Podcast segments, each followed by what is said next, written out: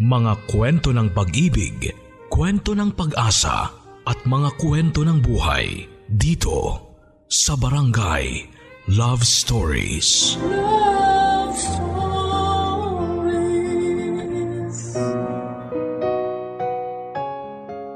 Ang tukso daw ay nasa paligid lang natin at naghihintay ng bagong makakapitan. Isa ito sa pinakamalaking pagsubok para sa magkarelasyon. At kahit tunay pa raw ang pag-ibig na nararamdaman mo para sa isang tao, pilit pa rin itong lalapit at kakapit sa iyo. Ikaw, minsan ka na bang nagkasala dahil sa tuksong lumapit sa iyo? Dear Papa Dudut, Isang magandang araw sa iyo at sa mga kapuso nating nakikinig ngayon. Ako nga pala si Steve, 44 years old at isang dating data encoder dito sa Maynila. Sa ngayon ay madalas na nasa bahay na lamang ako at madalas din ay ang inyong programa na Barangay Love Stories ang aking pinakikinggan sa tanghalian. Hanggang sa heto naisipan ko na ngang magbahagi na rin ng aking kwento na sigurado akong makapagbibigay aral sa mga kapuso nating nakikinig ngayon.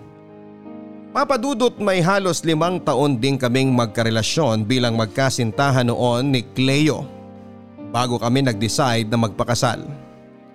Nagkakilala kami sa isang fiesta dito sa lugar namin.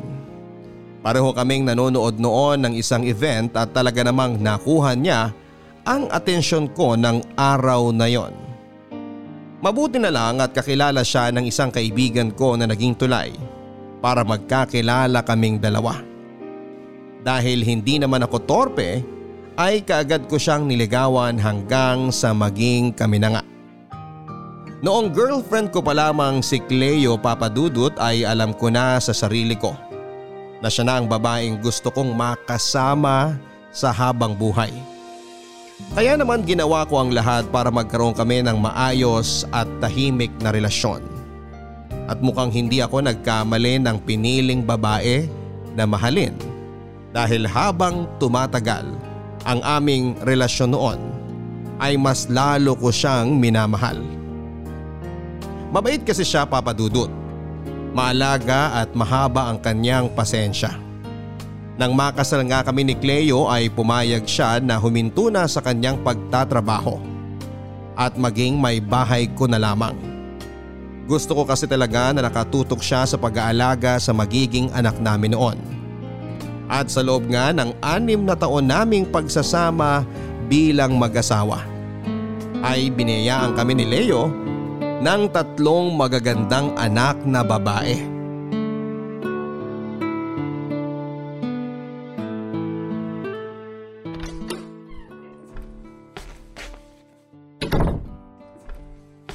Ginabi ka yata ng uwi mahal.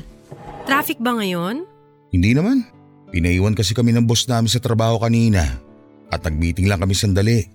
Kaya hindi na rin ako nakapag-text sa'yo na gagabihin ako masyado ngayon. Ganon ba? Sinubukan kang hintayin ng mga anak natin na makauwi. Eh, pero ako na nagsabi na matulog na sila dahil may pasok pa sa eskwela bukas. Ano nga pala yung pinagmitingan nyo kanina? Ay, nangyari na ang kinatatakutan ko, mahal. Ha? Anong ibig mong sabihin? Wala na akong trabaho. Tinanggal na nila kami. Te- teka, paano nangyari yun? Wala ka namang ginawa na kahit na anong mali o, o kasalanan, di ba? Siyempre wala. Kaya lang, Kaya lang ano? naalala mo ba yung sinabi ko dati na kailangan manalo ng mayor na sinusuportahan natin? Oo, kaya lang hindi nangyari yun dahil masyadong malakas na naging kalaban niya. Teka, ano bang kinalaman niya sa pagkatanggal mo sa trabaho? Nangyari na nga kasi yung kinatatakutan namin sa opisina. Pinalitan ng bagong mayor ang lahat ng mga tao doon na mga bago niyang staff. At kami mga trabahador ng dating mayor, ang una nilang tinanggal. Pero hindi naman pwede mangyari yun. Sinubukan niyo na bang kausapin si Mayor? O kaya ang ibang tao na mas mataas ang posisyon sa inyo? Oo, pero syempre, hindi kami hinarap ni mayor. At ang sabi lang sa amin ng ibang tauhan niya, huwag na raw kami gumawa ng iba pang aksyon kung gusto namin makuha ng buwat maayos ang lahat ng naipon namin pera sa trabaho. So paano yan? Ibig sabihin, kailangan mo na talagang tanggapin na tuluyang ka nang mawawala ng trabaho? Mukhang ganun na nga, mahal. Sorry ha. Alam ko nang pwede mangyari to eh. Pero hindi ko pinaghandaan kaagad. Ano ka ba mahal? Wala kang kasalanan. Ginawa mo naman ang lahat para maging maayos ang trabaho mo. Sila lang talaga ang naging unfair sa inyo. Kaya wag na wag mong sisisihin ang sarili mo. Tsaka, sigurado naman ako na makakahanap ka rin kaagad ng trabaho. Kaya wag ka nang panghinaan ng loob. Salamat, mahal. Salamat talaga sa suporta at pag-unawa mo sa akin. Tayong mag-asawa lang naman ang palaging magbibigay ng pangunawa at suporta sa isa't isa.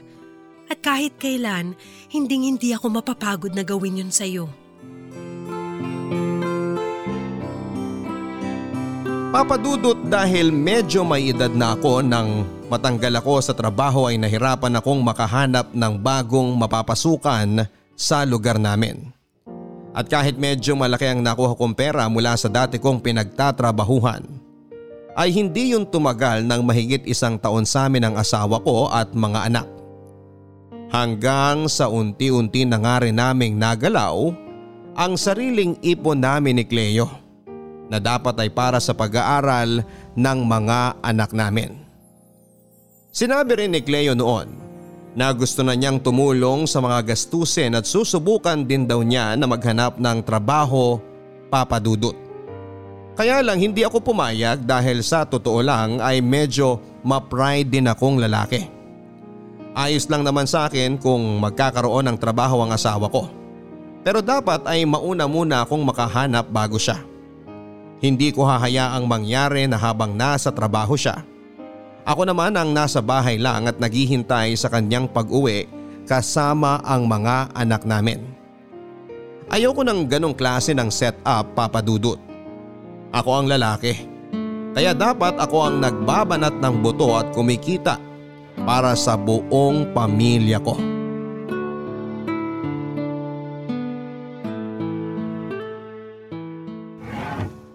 Nasaan na ba yung barangay clearance ko? Alam ko, dito lang yung nilagay ni Cleo sa mga folder na to eh. Dapat nandito lang talaga yun. Ayun, nandito na yata yun sa malaking sobre na to. Teka, ano to? Resume at application form ni Cleo papuntang... Papuntang Middle East?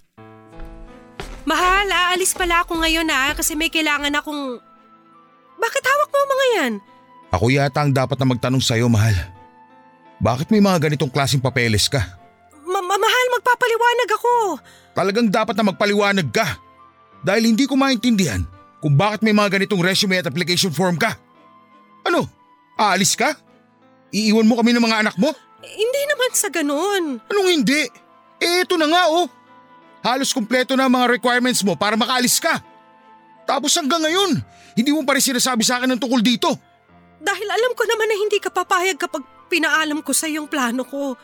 So ano na palang bagong plano mo? Aalis ka na lang na walang paalam? Nagigising na lang kami ng isang umaga ng mga anak natin na wala ka na sa tabi namin? At wala na rin ang mga gamit mo dito sa bahay? Ganun ba? Ganun ba, Cleo? Makinig ka kasi muna sa akin, Steve. Para sa atin din naman tong ginagawa ko. Lumalaki na mga anak natin, pati na mga gastusin dito sa bahay pero Pero wala pa rin akong trabaho hanggang ngayon. pwede bang patapusin mo muna ako magsalita? Palagi kitang pinakikinggan sa gusto mong sabihin kaya sana naman ako muna magsalita sa pagkakataon na to. Pakinggan mo naman muna ako. Alam ko na mali talaga na tinago ko to sa'yo. Steve, matagal ko nang sinasabi sa'yo na niyayaya ako ng ate ko na magtrabaho sa ibang bansa kung nasan siya ngayon. Pero ayaw mo akong pakinggan at palaging umiinit ang ulo mo sa tuwing pag-uusapan natin to. Hanggang sa eto na nga, kinailangan ni ate ng makakasama sa trabaho niya kasi umuwi ng Pilipinas yung dating kasama niya ron. Steve, ayokong sayangin ang pagkakataon na to. Maliit lang ang magagastos ko rito pero malaking pera ang babalik sa atin. Pero paano ako? Kami ng mga anak mo. Matitiis mo bang iwan kami dito? Kung yun ang paraan para kahit paano guminhawa ang buhay natin, gagawin ko yun. Marami pa tayong dapat bayaran at mga gastusin dito. Kasama ng bahay na to, kaya please. Umayag ka na. Saglit lang naman ako mawawala eh. Isa pa, para sa atin din naman lahat ng to. Para sa atin ang mga anak natin.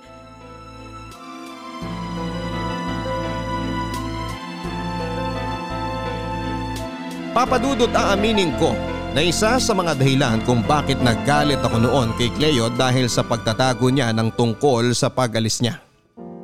Ay dahil natakot ako.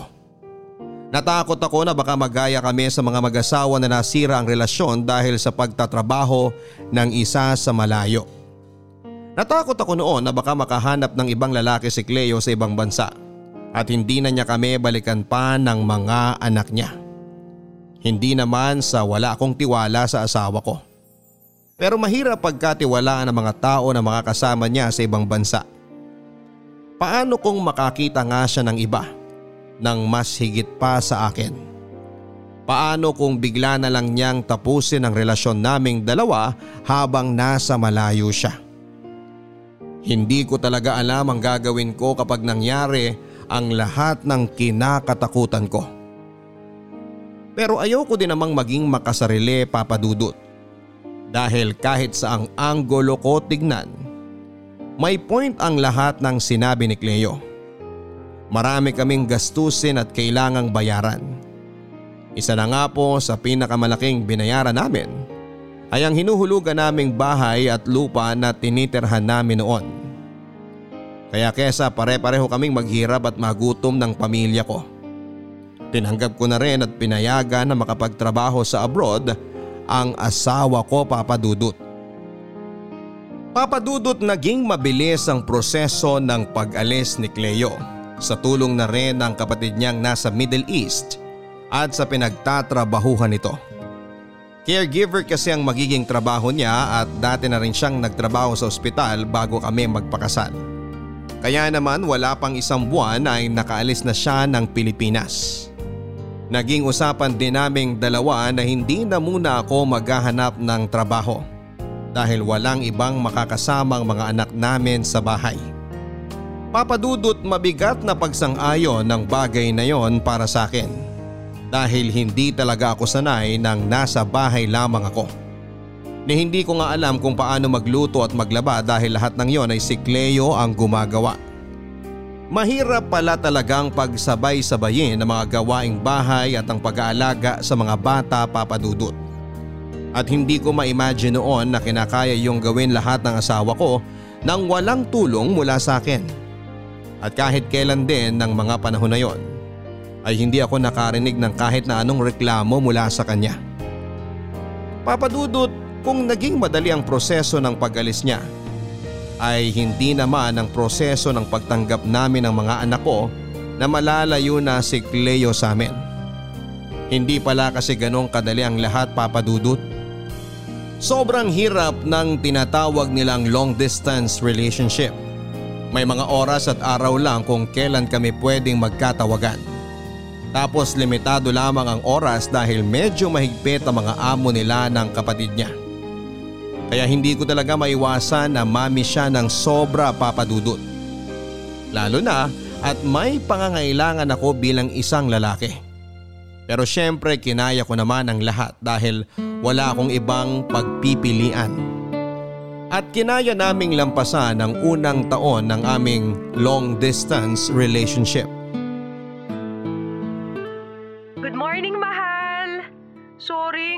Ako nakapag-video call sa'yo. Ayos lang. Alam ko naman na mahigpit ang mga amo mo dyan sa trabaho ninyo, kaya naiintindihan ko yun. Ay, sinabi mo pa. Mabuti na lang talaga at kasama ko dito si ate kung hindi. Mas lalo akong mau-homesick at mahihirapan dito. Ikaw, mahal. Kumusta kayo dyan ng mga bata? Maayos naman kami dito. Hindi ko nga lang sila magising para makausap mo ngayon dahil medyo maaga pa eh. Alam mo na, Sabado ngayon kaya gusto ko sana na makatulog sila ng mahababang oras. Ang bait naman ng asawa ko. Ini-spoil ang mga anak namin. Anyway, mahal. Ngayon nga pala darating yung kumari natin na ninang ni Sheena. Si Carla, yung pinsan ko na galing Mindoro. Naayos mo na ba yung isang kwarto natin dyan sa bahay na uupahan niya? Ngayon na nga pala yun no? Pero huwag ka mag-alala. Naayos ko na nung isang araw pa. Wala rin problema sa tatlong anak natin kung magsasama-sama muna sila sa isang kwarto. Lalo na at bumili ako ng bagong kutsyon nila. Naku, mabuti naman kung ganun. Mas malaki ang matitipid natin ngayon dahil makakatulong din yung ibabayad ni Carla na pang-upa dyan sa kwarto na tutuluyan niya sa bahay natin.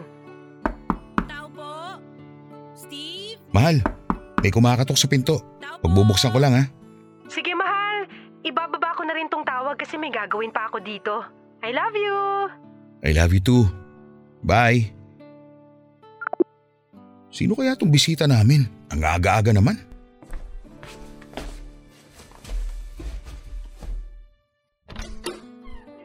Steve? Mare, Steve, ikaw nga! Kamusta ka na? ikaw na ba yan? Oo, ako nga to. Bakit parang gulat na gulat ka?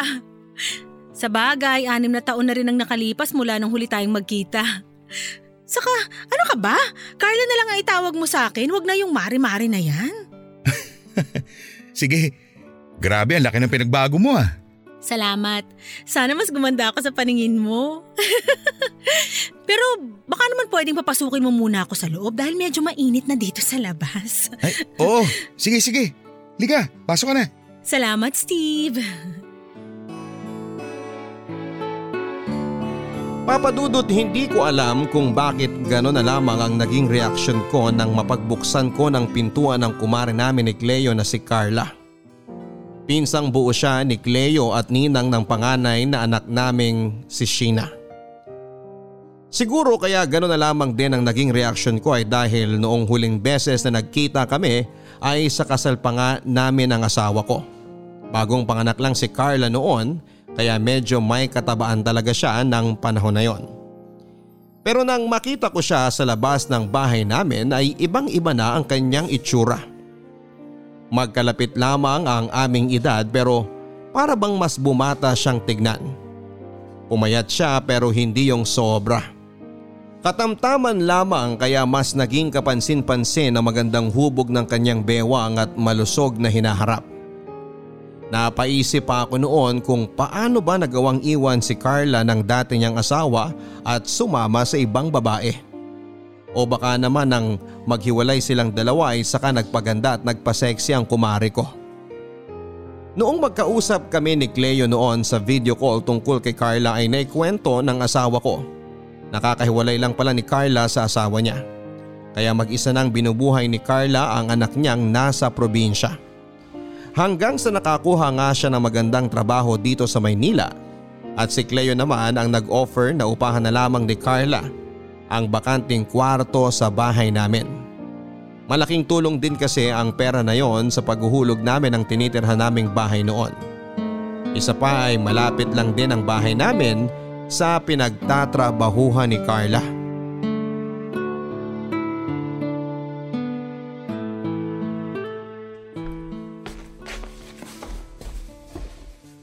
Tama na siguro tong limang itlog para sa aming lima na nandito sa bahay.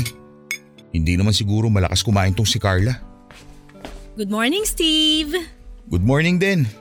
Tamang-tama dahil nakahain ng uh, uh, ang pagkain sa almusal natin. Bakit bigla ka na lang nauutal dyan? Hindi ka pa makatingin sa akin ng diretsyo. So- sorry, nagulat lang ako kasi ano eh, um, Kasi nakatapis lang ako ng tuwalya. Pasensya ka na ha. Ganito kasi talaga ako sa umaga. Lalabas ng kwarto ng nakatapis lang para pagkatapos magkape, diretso nang maligo sa banyo. Ito ba yung kape na para sa akin? oo, oo, oo. Mm, ang sarap nitong kape mo ha. Sakto lang ang tapang at tamis. Ah, salamat. Ganyan din kasi ang timpla na kape sa akin ni Cleo. Mabuti nga at nakuha ko rin ng lasa. Kasi nung unang beses na magtimpla ako ng kape, sobrang pait. Kahit ako, hindi ko mainom eh. Naku, kahit naman siguro maalat pa tong tinimpla mo na kape, iinumin ko pa rin. Mahilig kaya ako sa mga weird na lasa. Ah, talaga? Hindi na ikwento sa akin ni Cleo yun ah. Hindi niya kasi alam yung tungkol doon, pero marami akong alam tungkol sa kanya. Actually, tungkol sa inyong dalawa. Ano naman ang alam mo na tungkol sa aming dalawa? Kagaya ng ano, pagdating sa romansa, sa inyong dalawa daw, ikaw ang mas madalas mangalabit sa kanya. Uy, hindi totoo yan ha. Sinabi ba talaga ni Cleo tungkol sa bagay na yan? Oo nga, madalas kasi kaming mag-usap sa text o tawag nung nandito pa siya sa bahay nyo. At sa aming dalawa, siya talaga yung mahilig magkwento. So, totoo ba yung kwento niya? Ano, siguro. Anong siguro? Oo, hindi lang naman ang sagot sa tanong ko. Oo na. Sige na, ako na ang mahilig talaga mga labit at mangulit sa gabi kay Cleo. Pero normal naman siguro yun dahil ako yung lalaki. Normal sa lalaki yun. Sus, hindi rin no, dahil sa aming dalawa ng dati kong asawa. Ako kaya yung mas mahilig mga labit sa kanya. Talaga? Oo, siya pa nga ang palaging sumusuko sa aming dalawa. Alam mo, mabuti pa siguro na gisingin ko na mga anak ko. Mahirap na kasi baka malate pa sila sa eskwelahan nila. Oo nga, gisingin mo na sila para makapag-almusal na sila. Mauna na rin ako sa kanilang maligo dahil maaga rin ang pasok ko ngayon sa trabaho. Mm, salamat nga pala dito sa masarap mong kape. Maliligo muna ako at parang medyo nag-init na kagad ako nang dahil sa kape na tinimpla mo.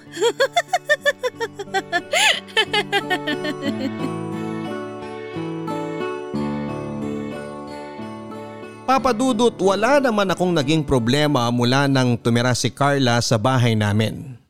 Bukod kasi sa ibinabayad niyang upa sa kwartong ginagamit niya, ay nag-uuwi din siya ng mga pagkain galing grocery sa bahay.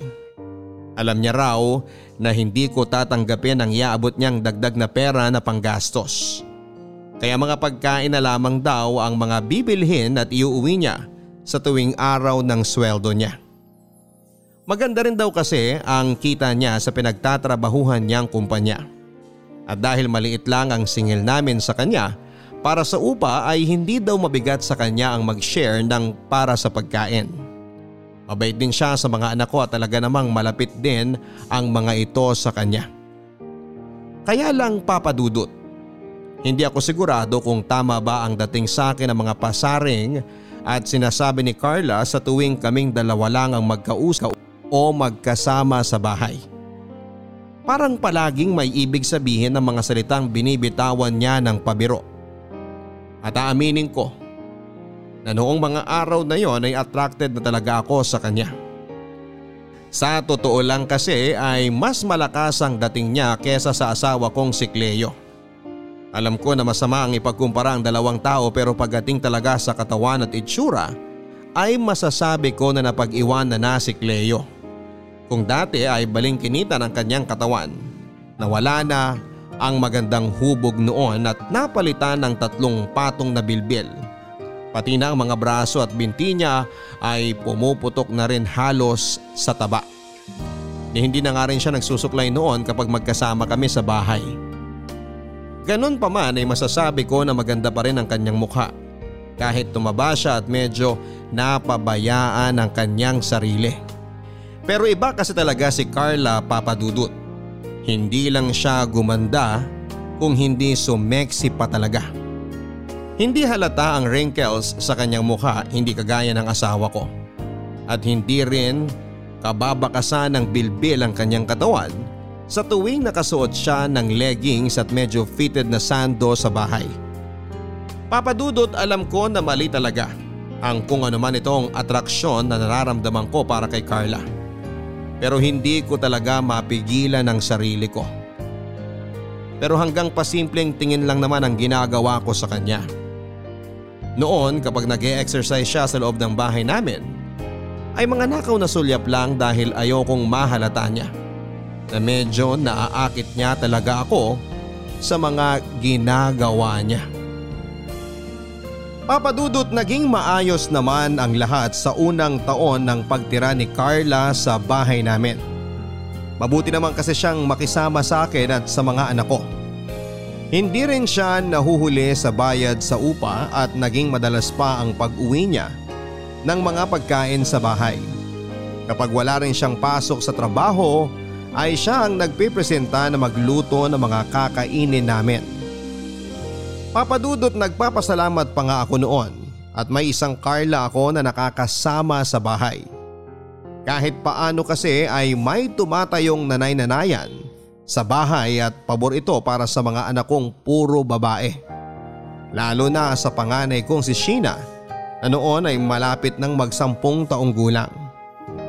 Alam ko naman kasi na kailangan pa rin ang nanay ng mga anak ko habang lumalaki sila. At dahil kay Carla ay pansamantalang napapawi ang pangungulila nila sa pagkakaroon ng isang nanay. Ganon pa man papadudot ay hindi naman napawi ang pangungulila ko sa asawa ko. Lalo na nang malaman ko na nag-extend ng isang taon ng kontrata ni Cleo sa Middle East. Nalaman ko yon nang minsang tumawag siya sa akin para sabihin ang tungkol sa bagay na yon. Dinoble daw kasi ng kanilang amo ang sweldo niya para lamang pumayag siya at nanghihinayang daw siya sa kikitain niya. Nangako naman siya papadudot na isang taon na lamang daw talaga at uuwi na siya ng Pilipinas. Sobrang sama ng loob ko noon papadudot. Ang dating kasi sa akin ng ginawa niya ay parang hindi niya man lang ako namimiss. Na parang ayos lang sa kanya kahit matagal kaming magkalayo. Kaya nga kesa awayin ko pa siya sa video call na yon ay binabaan ko na lamang siya ng tawag. Sinibukan niya pa akong kontakin sa cellphone ko pero hindi ko na rin sinagot pa. Ayoko na muna kasi siyang kausapin noon dahil alam ko na lalaki lamang ang away sa pagitan naming dalawa.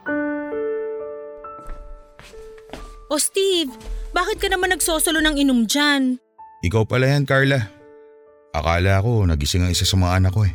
Kanina pa sila tulog. Doon kasi ako galing sa kwarto nila. Yun kasing bunso mo, nagpapa-baby. At gusto na basahan ko muna siya ng kwento hanggang sa makatulog siya. Ayun, tatlo-tatlo silang nakikinig sa akin hanggang sa makatulog na nga sila. Talaga? Salamat ha. Para sa mga ginagawa mo sa anak namin ni Cleo. Ikaw na nga ang nangungupahan dito sa amin at palagi kang may dalang pasalubong para sa mga bata. Tapos ayan, Nagpapakananay ka pa sa kanila. Wala yun. Gusto ko rin naman tong ginagawa ko sa mga bata. Paraan ko na rin kasi to para hindi ko masyadong mamiss ang mga anak ko na nasa probinsya. Mabalik ako sa tanong ko. Bakit nga pala nagsosolo ka dito ng inom? Medyo nagkatampuan kasi kami ng pinsan mo eh. Nag-extend kasi siya ng isa pang taon na kontrata dun sa trabaho niya. Ang usapan namin, Dalawang taon lang siya malalayo sa amin ng mga anak niya. Alam ko naman na medyo maliit pa lang naiipon namin mula na magtrabaho siya sa Middle East. Pero ayoko na kasi sanang mas tumagal pa ang paglayo niya sa amin eh. Ano ba kasi ang dahilan at ayaw mo talaga na umalis siya? Bago kasi umalis si Cleo, nakwento niya sa akin na pinagtalunan niyo din daw ang desisyon niya na magtrabaho abroad. Malaki naman ang kita doon kumpara dito. Kaya siguro mas okay na kung hayaan mo na lang siya na mag-extend pa siya ng isang taon. Mabilis lang naman ang panahon. Hindi mo kasi naiintindihan eh. Pareho kayo ni Cleo. Bukod sa takot na nararamdaman ko na baka maagaw sa sa akin ng iba, may pangangailangan din naman ako bilang asawa niya. Hindi niya naisip yun eh. oh, bakit mo ko tinatawanan? Seryoso ako sa mga sinasabi ko. Eh paano? Parehas tayo ng problema. kaya nga alam mo, naisip ko, bakit kaya hindi natin pagsaluhan ang problema na to? Alam ko naman kung ano ang tinutukoy mo eh. Sa, sandali lang Carla. Huwag kang masyadong dumikit sa akin kasi baka makita tayo ng mga bata eh. Tulog na nga sila, kaya huwag ka nang mag-alala. Ka- Carla, sandali lang. Ma- malito eh. Itigil mo nga paghalik mo sa akin. Walang mali dito, kaya pagbigyan mo na ako. Huwag kang mag-alala. Hinding hindi to makakarating sa pinsan ko. Kaya enjoy na lang natin ang pagkakataon na to.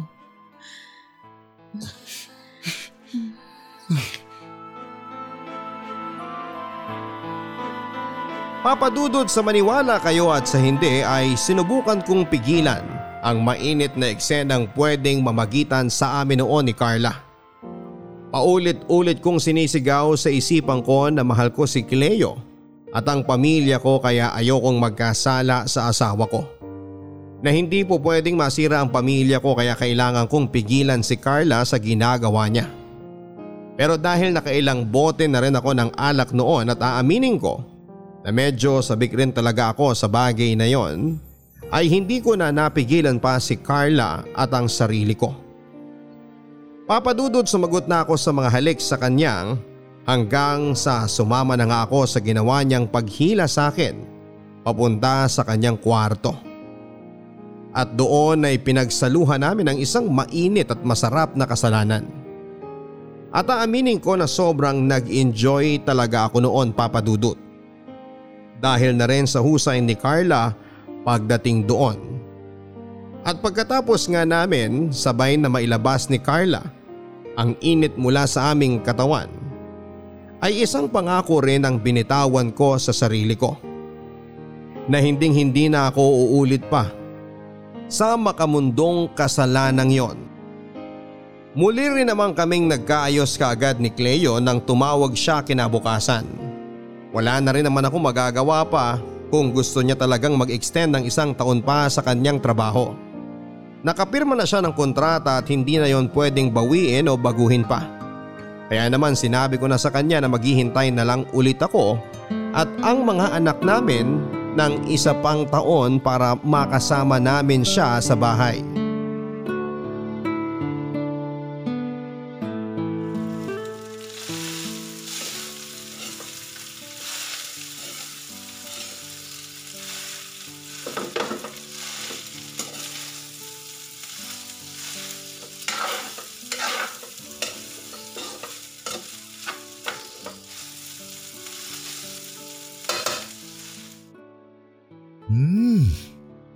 Ayos na ang lasa nitong fried rice ko. Sigurado magugustuhan to ng mga bata.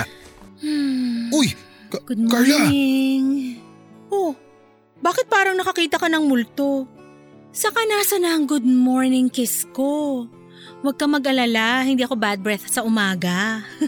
Sandali nga. Bumitiw ka muna sa pagkakapulupot mo sa bato ko. Oh, bakit? Hindi ba gusto mo na nilalaro tong batok mo?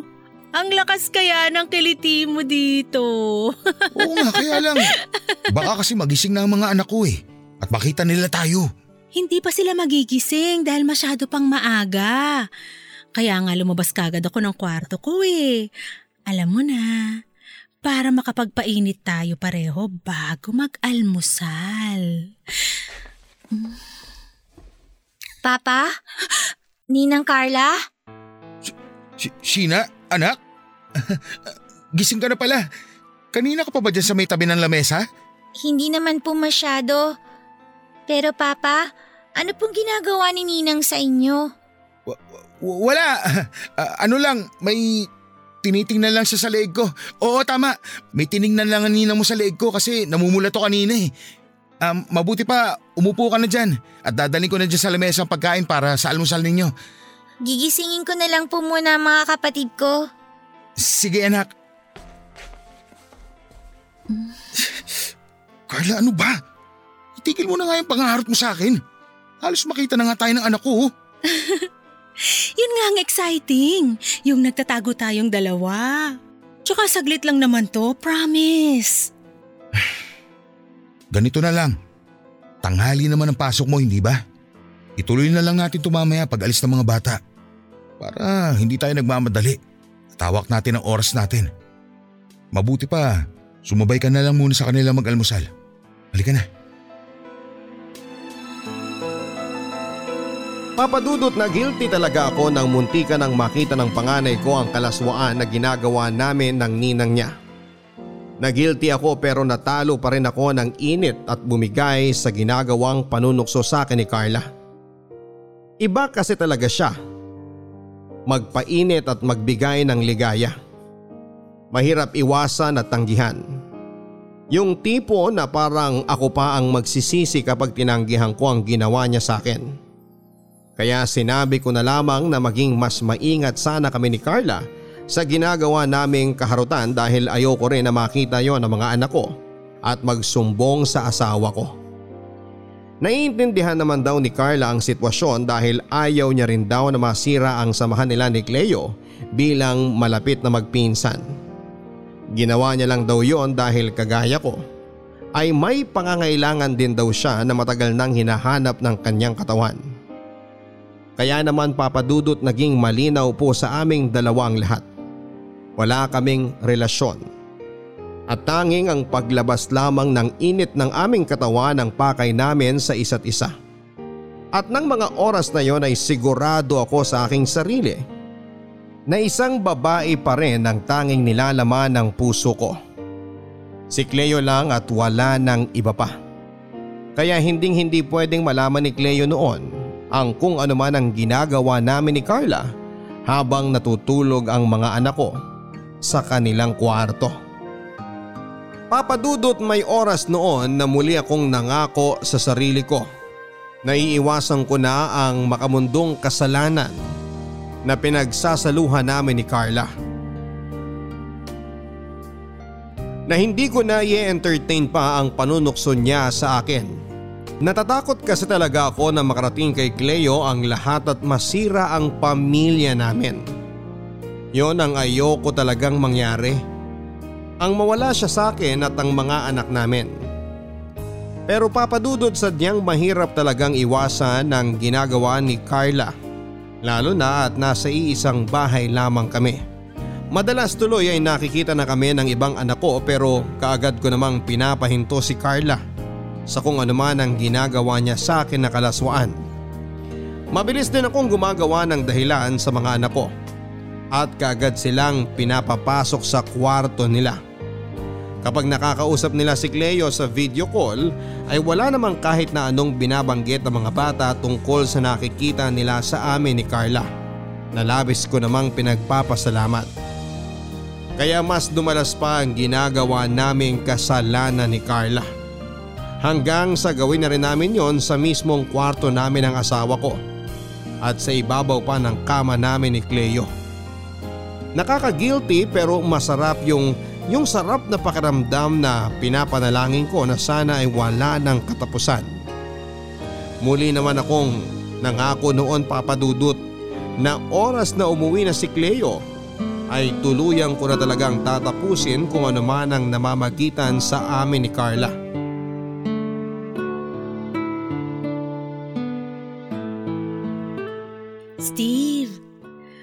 Mamaya mo natapusin yung pagliligpit mo. Halika muna sa kwarto at magpasarap muna tayong dalawa. Carla, mamaya ka na nga rin mangulit. Nakita mo na nga na ang dami ko pang kailangang ligpitin dito sa lababo. Pagkatapos ko dito, maglalaba pa ako at maglilinis pa ng bahay. Eto naman, napaka-KJ. Mamaya mo na nga gawin yung mga yan. Halika muna sa kwarto. Minsan na nga lang ako mawala ng pasok sa trabaho habang nasa eskwelahan ng mga bata. Kaya sulitin na natin ang oras na to. Halika na. Alam ko naman na namiss mo rin ang mga halik ko na to. Hmm. Carla, mamaya na nga. Busy pa talaga ako dito sa ginagawa ko. Ako na nga lang muna trabahuin mo, mamaya na yan. hmm. Ipapasok ko na ang kamay ko sa shorts mo, ha? Uy!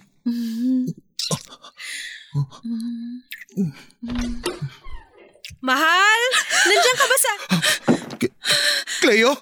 K- kailan ka pa nakauwi? Mga walang niya kayo! Mga hayop!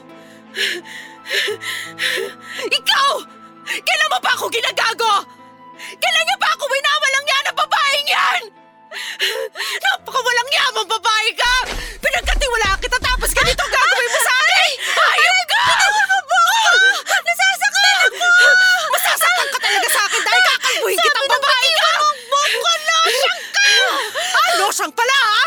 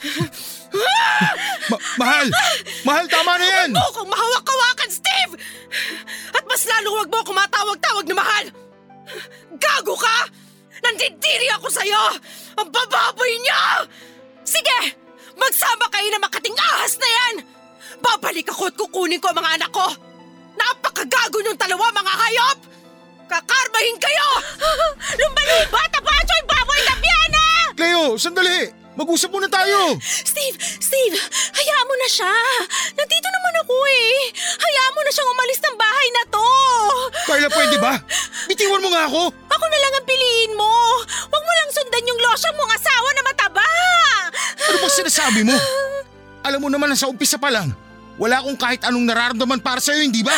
Kailangan kita! Mahal na kita, Steve! Pero hindi nga kita mahal. At wala akong kahit na anong espesyal na nararamdaman para sa'yo. Dapat alam mo yun sa umpisa pa lang. Dahil pinag-usapan na natin na magtitikiman lang tayong dalawa. Na ibibigay lang natin sa isa't isa pangangailangan ng katawan natin. Yun lang Carla. Hanggang doon lang tayo. Hanggang doon lang ang usapan nating dalawa. At dapat malinaw yun sa'yo.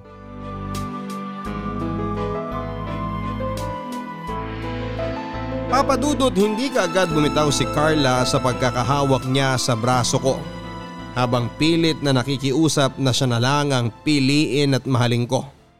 Noong una ay medyo nagulat pa ako nang sabihin niyang may nararamdaman na siya para sa akin.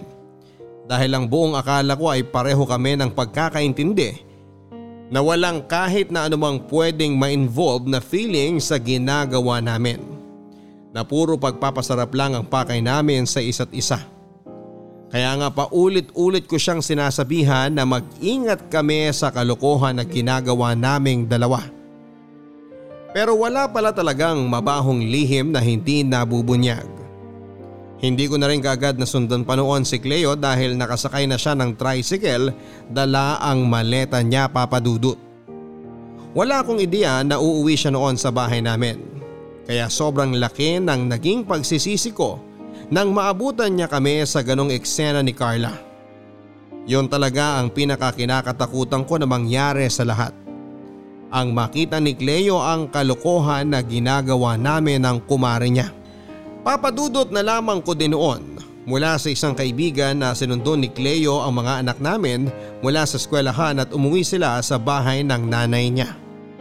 Napaaga pa lang tapos ng kontrata niya sa Middle East at plano niya sanang sorpresahin ako at ang mga anak namin. Pero siya pala ang mas masosorpresa sa madadatnan niya sa bahay. Nang makita niya kaming nagyayapusa ng pinsan niyang si Carla.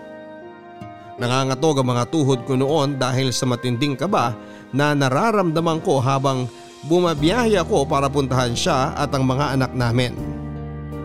Mas lalo akong kinakabahan papadudod sa tuwing iisipin ko na anumang oras noon ay baka makwento ng mga anak ko ang nakikita nilang kalaswaan na ginagawa namin ni Carla.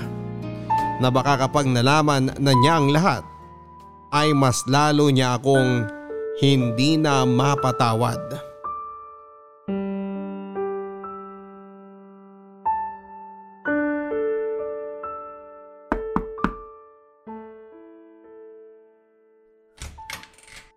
Papa, kayo po pala. Ah, Sheena, anak? Nandyan ba ang mama mo? Kakausapin ko lang siya. Pakitawag mo naman siya. oh. Opo, nandito po siya pero galit na galit po siya sa inyo, Papa. Anak, sorry ah. Sorry sa naging kasalanan ko sa inyo. Papa, bakit po kayo umiiyak? Anong ginagawa mo rito? Itiwan mo ang anak ko, wag mo siyang yakapin. Tangkapal din naman talaga ng mukha mo na sumunod pa dito. Sheena, pumasok ka sa loob. Doon kayo sa kwarto ng kapatid mo. Pero Mama, Sabi na pumasok ka na sa loob! Huwag na matigas ang ulo mo! sige po. Cleo, please. Pumunta ako dito para magpaliwanag. Painggan mo muna ako. Ano ba bang kailangan mong sabihin at ipaliwanag? Yung lahat ng kababuyan at katarantaduhan na ginawa ninyo ni Carla? Cleo, I'm sorry. Sorry para saan? Steve, pinagkatiwalaan kita. Pinagkatiwalaan ko kayong dalawa. Ako na nga yung nagpapakahirap magtrabaho sa abroad tapos ano? Ito pa igaganti mo sa akin? Inaamin ko naman eh. Naging mahina talaga ako dahil lalaki ako. At alam mo na bilang isang lalaki, meron akong pangangailangan. Lex, ang pangangailangan yan! Sa tingin mo ba ako hindi na kailangan? Tao lang din ako. Pero ang kaibahan natin, tiniis ko lahat. Kasi iniisip ko kayo ng mga anak natin. Ang gago mo, Steve! Sa maniwala ka sa hindi, si Carla ang lumapit sa akin.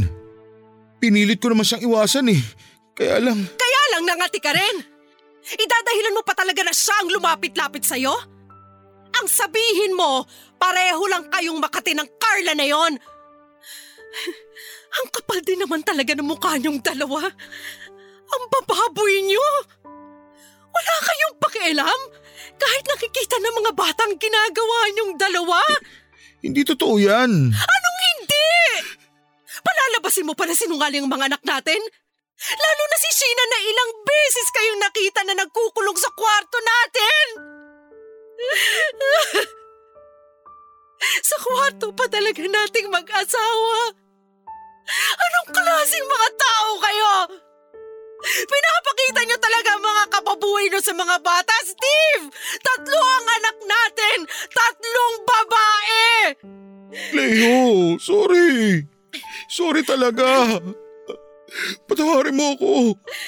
Alam ko naman na nagkasala ako eh. Gagawin kong lahat para mapatawad mo ako. Magbabago na ako. Hindi ko na ulitin yun. Please, Cleo. Hindi ko na alam ang gagawin ko sa buhay ko kapag nawala kayo sa akin ng mga anak natin. Dapat inisip mo yan bago ka gumawa ng kalokohan. Dahil ako, wala akong ibang ginawa at inisip noon kundi ang mapabuti ang buhay ng pamilya natin. Alam ko naman na ayaw mong umalis ako at magtrabaho sa malayo. Pero para sa atin din naman to, Steve. Para sa mga anak natin. Tiniis ko lahat ng pagpapahirap sa akin sa trabaho. Tapos makikita ko, nagpapakasarap ka lang pala sa ibang babae. Sorry din, Steve, pero... Pero hindi, hindi na kita mapapatawad pa. Hindi na kailanman. Kaya wag mo na sasayangin ang oras mo na bumalik-balik pa rito dahil hindi, hindi na kami babalik ng mga anak mo sa bahay na yon na paulit-ulit ninyong binaboy ni Carla! Papadudot kahit na ilang beses pa akong lumuhod at magmakaawa kay Cleo ng araw na yon ay hindi niya tinanggap ang paghingi ko ng tawad. Bumalik-balik ako sa bahay nila pero hindi niya na ako hinarap pa. Tanging ang nanay na lamang niya ang nakipag-usap sa akin para sabihin na ayaw na akong makita pa ni Cleo. Dahil sa sama ng loob ko noon papadudot ay nagpakalunod ako sa alak bago muling bumalik sa kanila. Sumigaw ako ng sumigaw, umiyak at nagwala sa labas ng bahay nila habang nakikiusap na sana ay harapin ako ng asawa ko. Lumabas noon si Cleo pero pilit lang akong pinagtabuyan. Hanggang sa ipabarangay na ako ng mga kapitbahay nila dahil daw sa ingay na ginagawa ko sa lugar nila. Nang bumalik ako sa bahay namin ay naabutan ko noon si Carla at naghihintay sa akin. Siya naman ang pilit kong pinapaalis sa bahay at buhay ko. Itinatako sa isipan ko na kailanman ay hindi darating ang araw na pipiliin ko siya dahil si Cleo lamang ang mahal ko at ang mga anak namin. Sinabi ni Carla noon na pwede naman daw siyang maghintay na mahalin ko rin siya.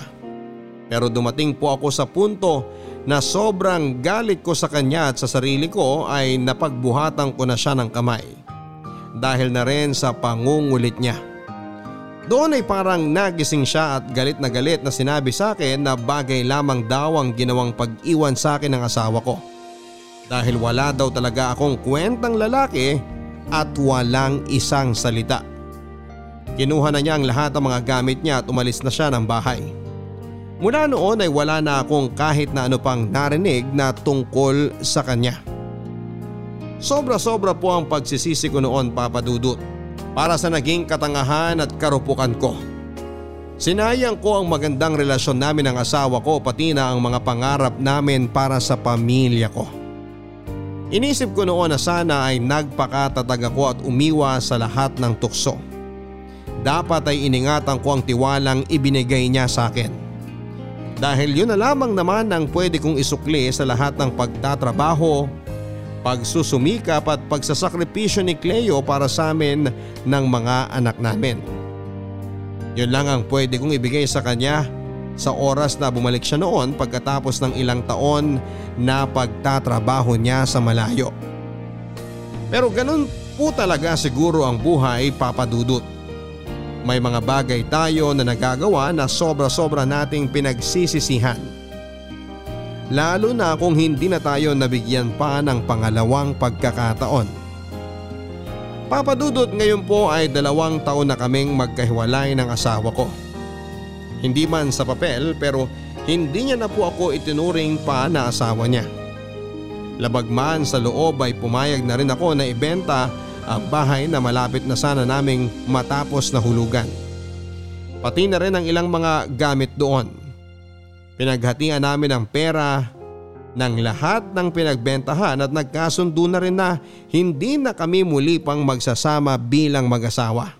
Kaya naman dumadalaw-dalaw na lang ako sa mga anak ko para makita sila. Nakikitira na lamang ako ngayon sa isang kamag-anak at pumapasada ng tricycle para magkaroon ng sariling pera. Papadudot aaminin ko na minsan ding pumasok sa isipan ko noon at tapusin na lamang ang buhay ko. Dahil sa mga nangyari sa akin.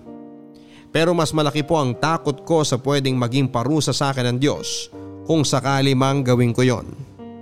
Kaya ngayon ay nagpapakatatag na lamang ako. At hindi man para kay Cleo dahil mukha talagang wala ng pag-asa na mapatawad niya ako. Yun ay para na lamang sa mga anak naming dalawa. Pilit pa rin akong lumalaban sa buhay papadudot. Lalaban ako hanggang meron akong tatlong anak na kinakapitan at pinagkukuna ng lakas ng loob para mabuhay.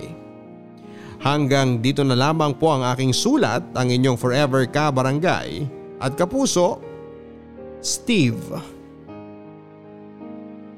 Mga kwento ng pag-ibig, kwento ng pag-asa at mga kwento ng buhay dito sa Barangay Love Stories. Love